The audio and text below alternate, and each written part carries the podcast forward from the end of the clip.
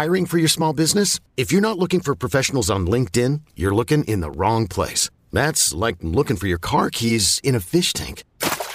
LinkedIn helps you hire professionals you can't find anywhere else, even those who aren't actively searching for a new job but might be open to the perfect role. In a given month, over 70% of LinkedIn users don't even visit other leading job sites. So start looking in the right place. With LinkedIn, you can hire professionals like a professional. Post your free job on linkedin.com/recommend today. Is your child struggling with a specific subject or need help with homework? Are they asking questions that you're not sure you can fully answer? IXL Learning is an online learning program for kids. It covers math, language arts, science, and social studies. IXL is designed. This program will improve your kids' grades. Studies done in almost every state in the country. The kids who had IXL are consistently doing better. Powered by advanced algorithms, IXL gives the right help to each kid no matter the age or personality. And it doesn't have to eat up all your time. One subscription gets you everything for all the kids in your home, pre-K to 12th grade. So don't miss out. 1 in 4 students in the U.S. are learning with IXL. IXL is used in 95 of the top 100 school districts in the U.S. Make an impact on your child's learning. Get IXL now, and listeners can get an exclusive 20% off IXL membership when they sign up today at IXL.com/audio. Visit IXL.com/audio to get the most effective learning program out there at the best price.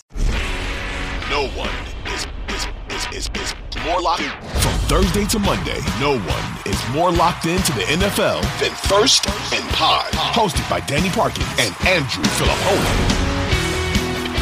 Hey, it's First and Pod. Thank you for being with us throughout the offseason. Danny Parkins, Andrew Fillipponi, produced by Spencer Ray. I feel like we might need to do an impromptu draft, Pony, even though we're pausing the draft today. Those have been very fun. Yeah, well, you need a little fun because you've been getting college coaches fired there in Chicago, so you've been doing your Big J journalism work. So you probably need maybe a breath of fresh air or come up for oxygen from doing all that stuff.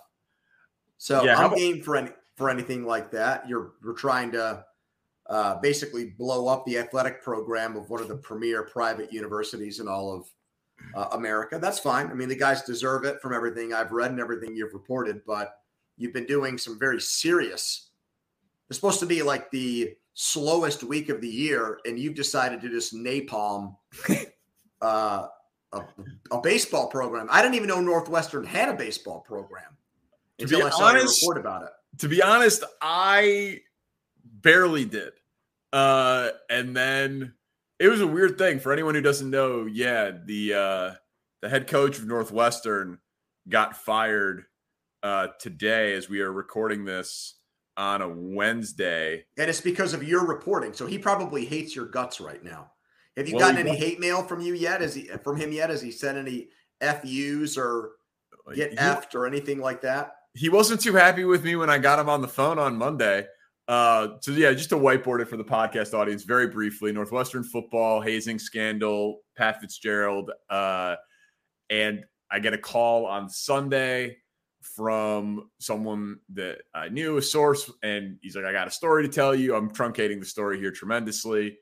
And he tells me about that they've been like trying to get some publicity on this Northwestern baseball guy who's a complete tyrant. I'm like, I don't know anything about what you're talking about. He tells me the whole story. I'm like, man, that's unbelievable. But like, do you have anyone who will corroborate like what you're saying? And he's like, yeah. And all of a sudden, 3 ex, coaches or people close to the program and 6 players, and everyone's like going like, yeah, you can quote me. I'm like, oh, this is unbelievable. Then get the dude on the phone: bullying, sexual harassment, toxic workplace culture, allegations of racism, all this stuff.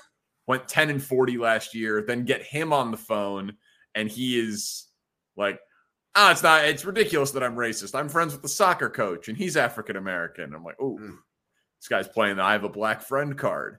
And then it's like, well, what about the comment that you made about the female manager and that you didn't want her on the field because guys would be looking at her ass and the tight baseball pants? He goes, no, what I said was that when I came from West Point at Army, the women had to wear the Army-issued clothing and they didn't wear the tight baseball pants. So, that's what I was talking about. I was like, you were at Rhode Island and Maryland.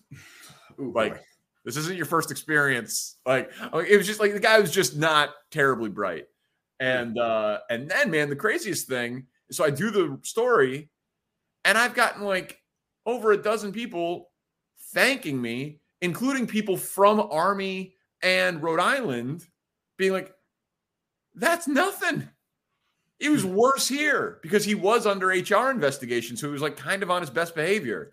And then, yeah, like I think he would have been fired on Monday afternoon, honestly, if not for the Pat Fitzgerald stuff. So it's been a weird week. I've never done anything like that. Like, I've broken the occasional story here and there. You've broken more stories, it feels like, than me. But like a story with like victims and like actual consequences of someone losing their job, I've never done anything close to that before. Have you?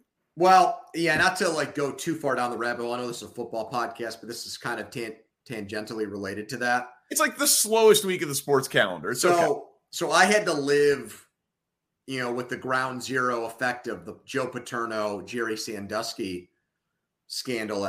It's way more a Sandusky scandal than anything else, because he was obviously the monster that was doing all this. But so I had to do that, you know, when that was going on at Penn State in 2011. And so I was 25 at the time, still relatively new to the market. And like, that was really serious. Yeah. And I wonder now, like, I've never gone back and listened to any of that stuff, or even like gone back to see maybe like what I said at the time about it. But I do wonder like how I would talk about that. If that happened today, if that was dropped into my lap, and I'm 37 now, you know, do I handle that, or do I react to that differently than I did even back then? Because, you know, that was as explosive as a story as I've ever seen. And just like, oh yeah, people were, you know, so fired up about it, and Penn State alums, and people wanted to stick up for Paterno and everything else. So yeah, we lived that for months. That was an ongoing saga. That's probably the closest thing I have to what you guys had to do this week with the Northwestern football stuff. Yeah, and this neither the hazing at the football nor what happened with Jim Foster in baseball even approaches the Paterno Penn State situation, obviously.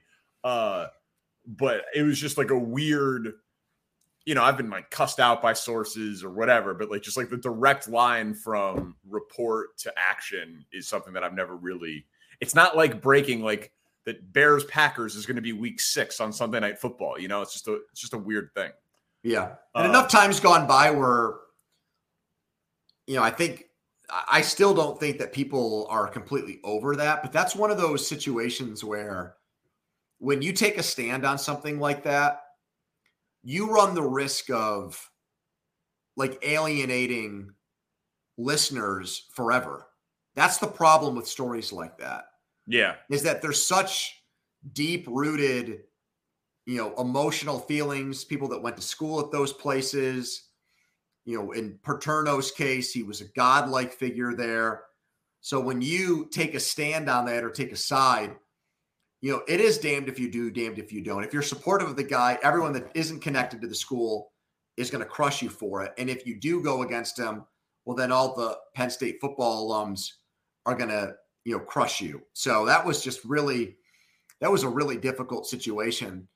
Those are like when you're in the middle of it, it gives you daily content, and it you feel like you're making a difference when you're talking about those things. You have a captive audience, but it takes a toll on you because it gets super personal.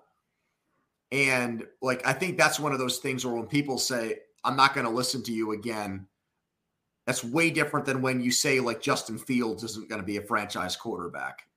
Right. Right. I mean, absolutely. Absolutely. It's weird. It's like if you ever do dip your toes into politics or like a political issue because you feel passionate about it, or like the Highland religious issue. Yeah. I mean, stuff like that. Yeah. Yeah. They're like, I'm done with you. I'm like, so you can disagree with me about sports, movies, blondes or brunettes, like, you know what I mean? Ice cream, you could disagree with me about it, but like this issue, you can't even stomach one thing that's like a different thought than you. Like it's a weird cult-like obsession that people have with some of these things, man. It's not good, frankly. You shouldn't feel that way about sports, certainly, nor politics, nor, frankly, anything other than, like, loving and supporting your family. And thank you for coming to my TED Talk. So we can handle the easy one first, I suppose. We have a Hard Knocks team. Jets, obvious decision. Aaron Rodgers and all of the drama and the star power. And I would say the best season of Hard Knocks in the history of the show, Rex Ryan's Hard Knocks season with the Jets. So it comes a little full circle. We've talked about the waning significance and influence of this show, given that every team has its own inside access material that they put out there and that the show has become somewhat formulaic. Does it feel to you like this is the last great chance for Hard Knocks to be culturally relevant? Because if, like, you can't play this hand of pocket aces that Aaron Rodgers with the Jets was forced upon you, then the show's just irrelevant going forward? Because that's how I feel. Well, I think Aaron Rodgers needs to own it. I think Aaron Rodgers needs to accept the fact that there's some behind the curtain stuff that's going on. And I think if there's a real, I think it's really hard right now to get athletes to buy into that stuff unless they're going to, unless they see the benefit of it. Like, I don't know exactly the financial terms that were worked out for this quarterback Netflix series, but something tells me that, like, Mahomes, Cousins, and Mariota didn't just agree to this because they wanted some altruistic fiber in them was like, yeah, follow me around for an entire year. That'll be good for posterity. My kids will be able to watch this 10 years from now. I think Mahomes is, like, got a production company of some sort. Like, right. Mahomes has a stake in the game. Yeah, exactly. Like, these guys didn't just agree to do this because they thought it would be good publicity, or they thought in the long run it would, like, give them some kind of notoriety. Right. Like, okay, there's no upfront financial gain, but maybe there's something long-term. So what's in it for Aaron Rodgers to play ball with HBO in these NFL films, people? That's what I want to know. Like, that to me is the whole key to this thing. The star of last year's Hard Knocks was the coach. The coach, because the Lions and the NFL and their constant, you know, like reaching up towards and trying to grab relevance. Right. They had a coach who felt like he could use the show as an instrument or as a vehicle to, like, make his team a relevant team and put them on the map. Unless Rodgers is going to get something out of this from HBO, I don't see how he's a willing participant in this. You know, he's got the McAfee thing. You know, he's found a way to get his message out there in a way that he thinks benefits him and helps him. I'm not sure this show is going to be able to get that out of him, that he's just going to want to play to the cameras. And that's the key to the whole thing for me. Rex Ryan was a larger-than-life personality. The times that the show has been successful, the coach has embraced the show. I don't see Robert Saleh embracing Hard Knocks. I think it all hinges on Rodgers' willingness to use this to add to his profile, and I just think he's past that at 39 years old. Well, he clearly uses McAfee to enhance his profile, you know, so is he going to... That's on his terms. Well, right. It's on his term. So will he see benefit to that? But I will also say, and Florio has said this, it would kind of be interesting if they went the other way. Like, they don't want to be there, but the cameras are going to be there. And so is everything that gets exposed going to be, like, through protest? Because one of the things that has been a bummer about Hard Knocks is that you realize that, like, it is sanitized and the team does have some final say over what actually gets released on Wednesday nights on HBO. But if the Jets just don't play ball, but the cameras are there and everything that comes out, the Jets don't want out, that could be compelling too. So he either needs to play ball or the storyline of the show has to be they don't want us here.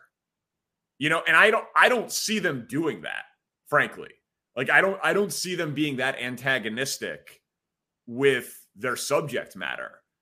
But it's kind of wild that it's just written into the contract that there's these parameters that if you don't hit, making the playoffs, first-year head coach, been on the show in the last 10 years, if you don't hit any of those three parameters, they can force you to do it. And they did. One of the four teams that they could force to do it did it. So I hope that that's a storyline on the show. I think that the reluctance might be compelling. I would monetize every player. I think that if your team is on Hard Knocks, it should be negotiated in that all 90 players that are there, they get a small little check, like a royalty check that you'd get for being on a TV show, that gets sent to each player. And look, I mean, if you're Aaron Rodgers and you're making $50 million a year, all right, you know, an extra 50 grand or whatever is not going to be the big difference. Right. But at least they're compensating you for your participation. I don't think that's how it works. If it does, then someone will probably let us know at some point once they listen back to this. But I just think they need to make it worth it for the teams that do it. And I think that usually the carrot that they dangle in front of them is your team hasn't been good. You missed the playoffs. We're going to give you this month of publicity that is going to get eyeballs on your team and interest in your team. I think the Jets have just done this so many times that they don't see as an organization they don't see the payoff to it anymore. And so with all the expectations they have on them now, I think they should just lean into it. Like Woody Johnson should be telling Robert Saleh, like, you know, have some cockiness about this. Don't feel like you have to be the coach who gives the sanitized, politically correct, cliched answers on things. Like, we're the Jets. We're in New York. We're in the number one media market. We compete with another team in this city to get attention. The whole vibe of our franchise goes back to when we signed Joe Namath, the glitziest athlete in like pro football history. That should be our personality. We should strive to be the Los Angeles Lakers of the NFL. And so let's embrace this. But I mean, I got to be honest, for the first time in a while, I'm excited to watch. I might be out by episode 2. Well, you got into the Lions one. And then that became one of your adopted teams, even though you're a Bears guy. Yeah, but it was the Lions. You bought into it. My Lions interest was not only Hard Knocks based. It was somewhat Hard Knocks based, but I think that this could be actually like legitimately compelling if they do it well. I'm just fairly dubious that they will. Knowing how to speak and understand a new language can be an invaluable tool when traveling, meeting new friends, or just even to master a new skill. But it's not always simple when you're bogged down by textbooks and structure classes. That's why so many people trust Rosetta Stone. Rosetta Stone is the most trusted language learning program, available on desktop or as an app. It truly immerses you in the language you want to learn, like Spanish, French, Italian, Chinese, and more. You won't just be studying English translations. The Rosetta Stone intuitive process helps you pick up a language naturally, first with words, then phrases, then sentences. Don't put off learning that language. There's no better time than right now to get started. For a very limited time, listeners can get Rosetta Stone's lifetime membership for 50% off. Visit rosettastone.com/rs10. That's 50% off unlimited access to 25 language courses for the rest of your life. Redeem your 50% off at rosettastone.com/rs10 today. Another day is here, and you're ready for it. What to wear? Check. Breakfast, lunch, and dinner? Check. Planning for what's next and how to save for it?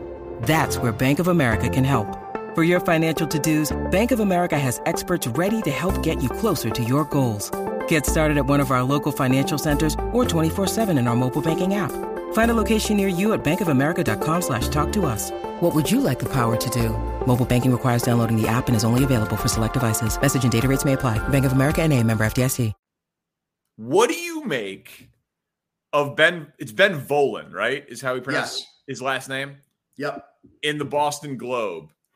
The idea that Bill Belichick might be in trouble and there's split allegiances and there's a disagreement over Mac Jones and they got a tough decision to make on him next year, and that there's just trouble in paradise that is the Robert Kraft, Bill Belichick, perfect owner-coach union with the New England Patriots.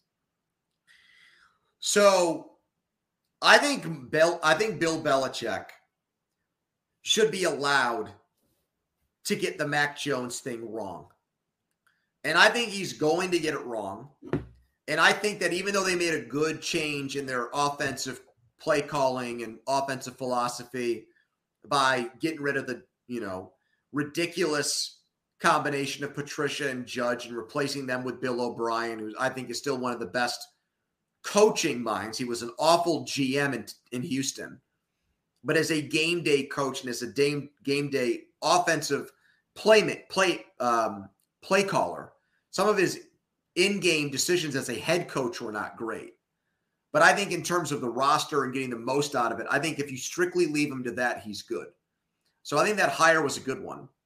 But even if Jones fails, I still feel like it's a rash decision because Tom Brady won a Super Bowl in Tampa Bay and won the divorce to want to move on from Belichick this quickly. I think he's allowed a mulligan. He's won 6 Super Bowls. He's 25-25 since Brady left.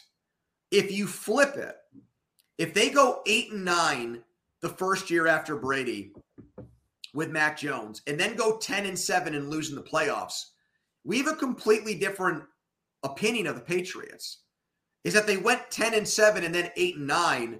So we look at them as like a team that's trending in the worst possible direction. And they're going to be, abjectly, like an abject failure. Like they're going to be excruciatingly hard to watch this year. I think if they go 7-10, you punt on Jones and you go draft another quarterback or bring somebody else in. And Belichick in his early 70s should be allowed to figure that out. Not sorry, Bill, you screwed this up. You drafted the wrong guy. Let's get some young blood in here. I can't even fathom that it's really a question. And I also don't think it's really much of a debate or much intrigue about whether or not he got it wrong with Mac Jones. I think he fell for his friend Nick Saban advocating for the guy. Yep. And that he's smart between the ears and that he impressed on the chalkboard at the Senior Bowl. And Brady was smart and a football computer who could process things. This guy's smart and a football computer who could process things with limited athleticism. I'll just build the next Tom Brady. It's the height of arrogance. The league has gotten way more athletic at the position. Brady is even more of Brady was an anomaly in his time and his prime, but there were a ton of dudes like him. Like Matt Ryan was like Tom Brady. Peyton Manning was like Tom Brady. Phillip Rivers was like Tom Brady. They weren't as good. They weren't as smart. They didn't have the longevity. They didn't win, but they were, you could squint and see them. Sure. How many quarterbacks in the league are like Mac Jones? It is a real short list. And then how many of the top 10 quarterbacks are like Mac Jones? I think the answer is zero. That's just not what's Mac Jones's absolute best case scenario? Kirk Cousins, if everything in the world worked out for him. And so Jared Goff. Yeah. Okay. Yeah, sure. Geno Smith. Okay. None of them, Goff statistically was a top 10 guy last year, but no one would say independent of situation that they are top 10 talents in the NFL, guys you win because of and not, with or in spite of. And so I think he got it wrong. I think he was desperate. I think he took bad advice. But, like, the article reads, the Crafts are invested in Jones succeeding. Belichick, meanwhile, barely wants to say Jones's name in public. That's because Bill Belichick can evaluate football talent. Like, he knows what he has or doesn't have, but because he's such a damn good coach, they're never going to be 4-13 and in position to take the best quarterback in the draft. So if I was them, I'd be really interested in like focusing on like building up the other 52-man roster and making it appealing for like Derek Carr should have wanted to go there. So I think that these situations where you have a very active owner who cares a lot about not just how much money he makes, but the team performance and Kraft. And basically for 2 decades, he's had someone who's won, but's had a lot of autonomy. You know, there are examples like when Brady went to Kraft and said, get rid of Jimmy Garoppolo, and that won out. Like, there are examples of the owner getting involved. But for the most part, Belichick has done so well that even when he got rid of guys that were Kraft favorites, Kraft trusted him. Well, now the dynamic has shifted.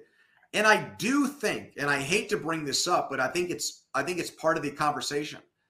I think when you have a very old owner who like sees the football mortality thing, like how much longer am I going to be able to do this the way that I'm doing it? Like, I think that the urgency gets elevated. And so when he sees Mac Jones struggle and looks at the AFC landscape, like I think he wants results right away and now. And I think that's what makes Belichick, okay, Jimmy, like look at Jimmy Johnson and Jerry Jones. You know, like I'm not gonna let you, yeah, we won with you, but the first sign of maybe things dipping off or tailing off, like screw it, I want to do it myself. Like I wonder if Kraft is just tired of the Belichick reign and wants to do it differently and is just looking for a way to get out of it. You know, and I know he's got kids that are involved, but if Robert Kraft is 50 and not like late 70s or early 80s, I don't know if he's early 80s yet, but like not late 70s, I don't think he looks at this the same way. Do you? I know. I think age, you know, wisdom with age with wisdom, you know, it comes together, and stubbornness and pride and desperation. And you said football mortality, like real mortality. And Belichick probably feels the same thing. Like they've just been also, man, bad at drafting. Like I don't know how anyone would have looked at that situation when Brady left and said, our best path is the 5th best quarterback in this draft, which is what they took Mac Jones as opposed to Robert Kraft is 82 and Belichick 71. Thank you, Spencer. But as opposed to if Belichick would have been like nailing these draft picks and the roster would have been really good, well, then maybe Brady never leaves in the first place. But like I said, they should have been a spot for Derek Carr this year or Aaron Rodgers this year. Like, why wouldn't it have been? Well, if you listen to Craig Carton, they were a spot for Aaron Rodgers. Yeah. Rodgers just didn't want to play there. I believe that. But of course he didn't want to play there because the roster isn't very good.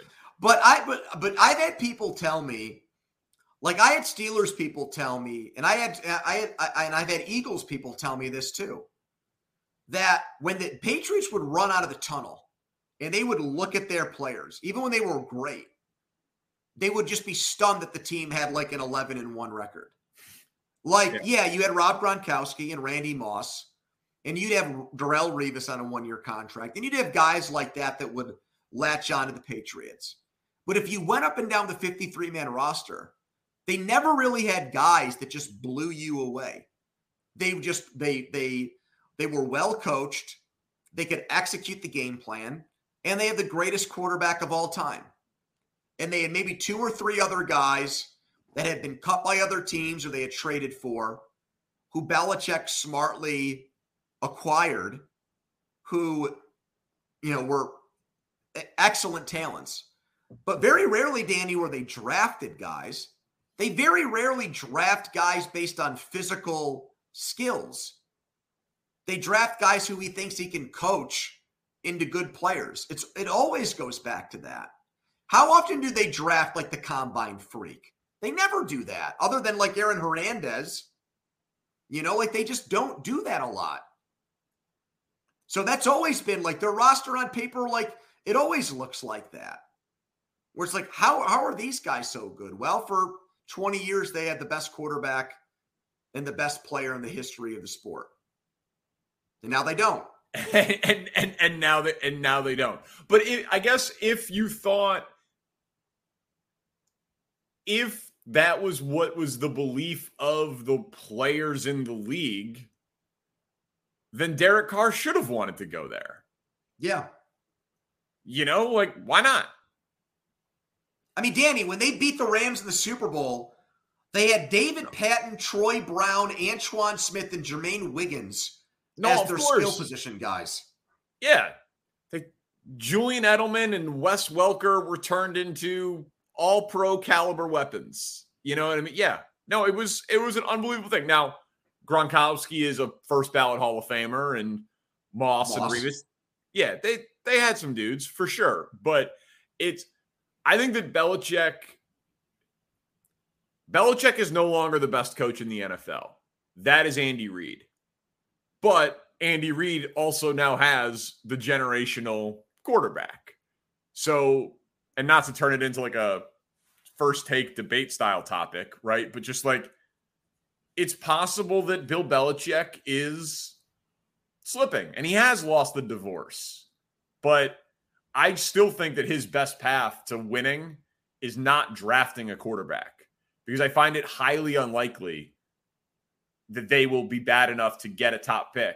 And maybe they'll trade a bunch of draft picks to move up, but that'll still take a while. So if I were them, I would be very focused on who is a 32-year-old's quarterback that we could bring in here for a 5-year run for Bill Belichick's mid-70s. That's what I'd be looking for if I was them. Who is that guy? I mean, I keep saying Derek Carr, but like whoever the next Derek Carr would be, you know, I mean, like if Minnesota got rid of Kirk Cousins. Oh, dude, I know. Come on. Well, what? Okay. So how bad are they going to be this year? So that really is the big question. So I think on paper, they're the last place team in that division, and they're probably like the 10th best team in the AFC. Maybe even lower than that. I mean, they might even be 11th or 12th. But on the back of my mind is the thought that they surprise people, win 10 games this year, and win a playoff game. Like, that's on the board for me with them. That's not on the board with like some of the other teams that I think stink in the AFC. But it is with them. Oh, I think it's in play. Listen, man, if you have an awful quarterback and limited talent on the roster when Deshaun Watson is like the 8th best quarterback in the AFC, you could be bad. But it's hard to imagine Bill Belichick winning fewer than 6 or 7 games. Yeah, and I think if you flipped it, I think if Belichick was Cleveland's coach, they could win the Super Bowl this year. Exactly. Exactly right. When you need mealtime inspiration, it's worth shopping Kroger, where you'll find over 30,000 mouthwatering choices that excite your inner foodie. And no matter what tasty choice you make, you'll enjoy our everyday low prices, plus extra ways to save, like digital coupons worth over $600 each week. You can also save up to $1 off per gallon at the pump with fuel points. More savings and more inspiring flavors make shopping Kroger worth it every time. Kroger, fresh for everyone. Fuel restrictions apply. You know, this Saquon Barkley thing. Oh, yeah. I really believe that if he takes this holdout into the season, it's going to completely ruin his career. Le'Veon Bell style. And if I were in his shoes, I think it's a really, really, really tough call. It is. It's excruciatingly tough. Dalvin Cook still doesn't have a contract. Leonard Fournette's not on a team. Zeke Elliott is a free agent. Your guy that you drafted in our running backs draft, Joe Mixon, might still get cut because he's making so much money and has such a big cap hit. And some of those guys that I just mentioned are fallback options for the Bengals. So it really is a tough world to live in if you're an NFL running back. So it's the one position where, like, the franchise tag number has gone down. Right. I mean, everything else goes up. In today's NFL, this number goes down. I think Barkley's is 10. When I covered the Le'Veon Bell saga in Pittsburgh, it was like 14 plus for him. And that's going back now 5 years. But the running back thing too, I believe this is not Emmitt Smith 20 years ago. It is so hard, I believe, to shut it down and then start back up. And we've already seen Barkley struggle with injuries. I feel bad for him. I do. But I think he's got to take the Giants' offer. Like, the idea that the grass might be greener someplace else or he can play chicken, I don't think he can. I think that's the nature of the beast in the position that he plays. I think he's got to take the offer that's on the table from them and be happy that there is, a $10+ million multi-year deal that's available to him right now. Yeah, you covered the Le'Veon Bell thing very closely. He's a freak of nature athletically, so if anyone could shut it down and start it back up, it would be him. I do feel bad for running backs in general, right? Like, he got paid a huge amount of money based on where he was drafted, and it's a huge amount of money. But I do think that there's an argument to be made that it would be in the NFLPA's best interest to not necessarily fight for the removal of the franchise tag, which they obviously would love to get rid of, but the owners won't go for something like that, but to try to come up with a more equitable system and argue, like, positionless football. Like, you hear the term positionless basketball in the NBA. Now it's not really point guard, shooting guard, small forward, power forward, center. But it's all interchangeable, and it's motion offense and that sort of thing. Like, Travis Kelce is right. He is underpaid. But it's just because tight end is next to his name. If Bijan Robinson has 125 carries, but he has 65 catches this year, 65 catches would be what, a top 30 receiver in the NFL? No, I don't think it would be that high, but it'd still be that's like number 2-3 receiver production, probably more wide receiver 3. But it would depend on the yardage that he got off of it, I guess. Like, it, and then certainly in, like, yards from scrimmage, he'd be top 10 in the NFL if those end up being his numbers. Same thing with Jahmyr Gibbs in Detroit. So I know this is like a tangential point to what you're saying about Saquon, but, like, when I hear these guys say, like, they're fighting for the position, they should take their money. But in the next round of CBAs, there should be some sort of, like, the cap figure they should figure out a way, at least for the skill position guys, to have, like, an equation of yards from scrimmage or projection based on some agreed upon model, something like that, because Travis Kelce's more receiver than he is tight end, and Saquon Barkley's more offensive weapon than he is running back. Yeah, I mean, the Kelce thing I empathize with because he's been able to do it at such a high level into his 30s, which is the argument against the running backs. Like, even if they did what you're describing, I don't think that teams would want to put that tag on the running back because the demands of the position make it harder for these players to repeat performance year after year. Like, for me, with these running backs, the only way that it would change, and it won't because the league doesn't like it this way, but the only way for their value to go up is if they came up with something that made passing the football more difficult. If they didn't protect quarterbacks as much. Right. If they allowed for defensive backs to get away with more. That's the only way that we would go back to running backs being more valuable. So they have the way the league is structured now has ruined it for these guys. You know, I've heard people say, well, don't have the running backs count against the cap. I still don't think that they would get paid a lot of money. I don't, because there's so many analytical minds that run the sport now that would say it's just not a good investment, whether it counts against the cap or not. We can't count on Saquon Barkley to be a $15 million player 3 or 4 years from now. Well, though, so it would be they'd get a lot of money, but they wouldn't get long-term deals. Which is what these guys like Josh Jacobs and Saquon Barkley are. Yes. Yeah, of course. In my opinion, there's no solution to it. There's not. Until we see teams win on the backs of running backs, it's not going to change. But even if we did, I mean, dude, the Niners easily could have won on the back of Christian McCaffrey last year. Traded for him, and he's expensive. But it would still be argued as an outlier situation, and they still wouldn't want to give him a new 4-year contract tomorrow.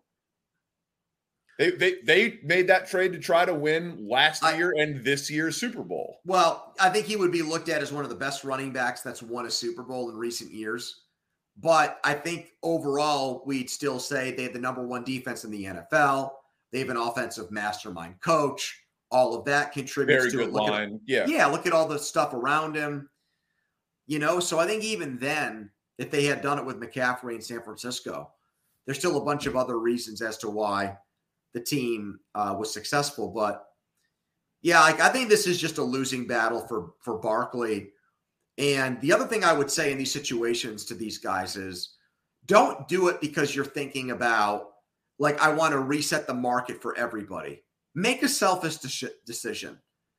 You know, take the, you know, even if it's not all guaranteed, take the $60 million contract that guarantees you like $25 to $30 million and put that money in your back pocket.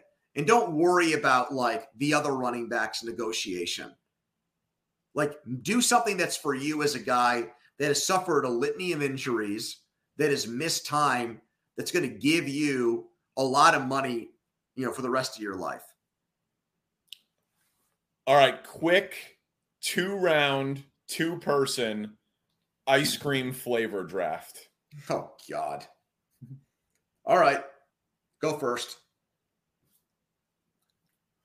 Ben and Jerry's Half-Baked. You're an idiot. I don't even know what's in Half-Baked. Oh, you're okay. Well then prepare to have your mind blown. Chocolate, vanilla, cookie dough, brownie. Boom. Too much going on. Best flavors. Too much going on. No. And brownie's not a flavor. It's a separate dessert. You don't go to an ice cream shop and say, I'll have the brownie. That's not how it works. Vanilla's the right pick, because then you can take all of those other things that you love and you can put those on it or in it. If you're going to make a sundae, you need vanilla ice cream. So it's always the first pick. You just overcomplicated this.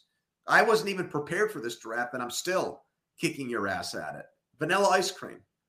It's been around for 100 years. There's a reason why it's still the number one ice cream. People have evolved, but their ice cream tastes have not. Well, you think it's like toilet paper? Yes. No. The key here was ice cream flavor. The idea wasn't we're adding other things to the ice cream. I'm not talking about the wheel. I'm not talking about the most versatile ice cream. I'm talking about what is the best ice cream flavor. So the ice cream on its own that tastes the best, people just don't eat ice cream plain. They put whipped cream and nuts and shit on it, Danny, and hot fudge. People don't eat ice cream plain? They do, but that's not the only purpose of it. Do you see what it is? It's an ice cream flavor draft that I just sprung on you. You just took a blue button-down shirt with the first pick in the draft. You have no room to talk about style at any point. Don't try to make an analogy to clothes. Okay. I look great. I'm fine. All right. Take your second flavor. I go back to back. Are you new to drafts? Well, and when it's only two people, I wasn't sure if you still did a little snake action. I'll go first and fourth. Okay. All right, I'll take chocolate peanut butter.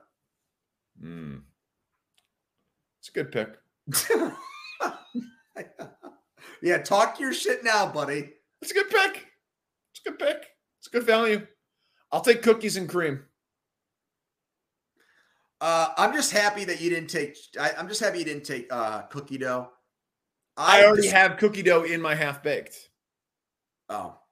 Because again, it's cookie dough, brownie, chocolate. I just have never understood why would people want a cookie that's not baked in an ice cream? Why wouldn't they just want, like you just did, you have a nice cooked, finished cookie product that is now in your ice cream instead of the gooey, not finished ice cream or not finished cookie in there? What's the appeal of the unfinished cookie? I don't. Have you ever had cookie dough? It's delicious. That's the appeal. I bite into it and I just want a regular cookie when I try it.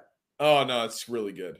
Like, why isn't there an ice cream flavor that is just hard chocolate chip cookie pieces that are put into the ice cream?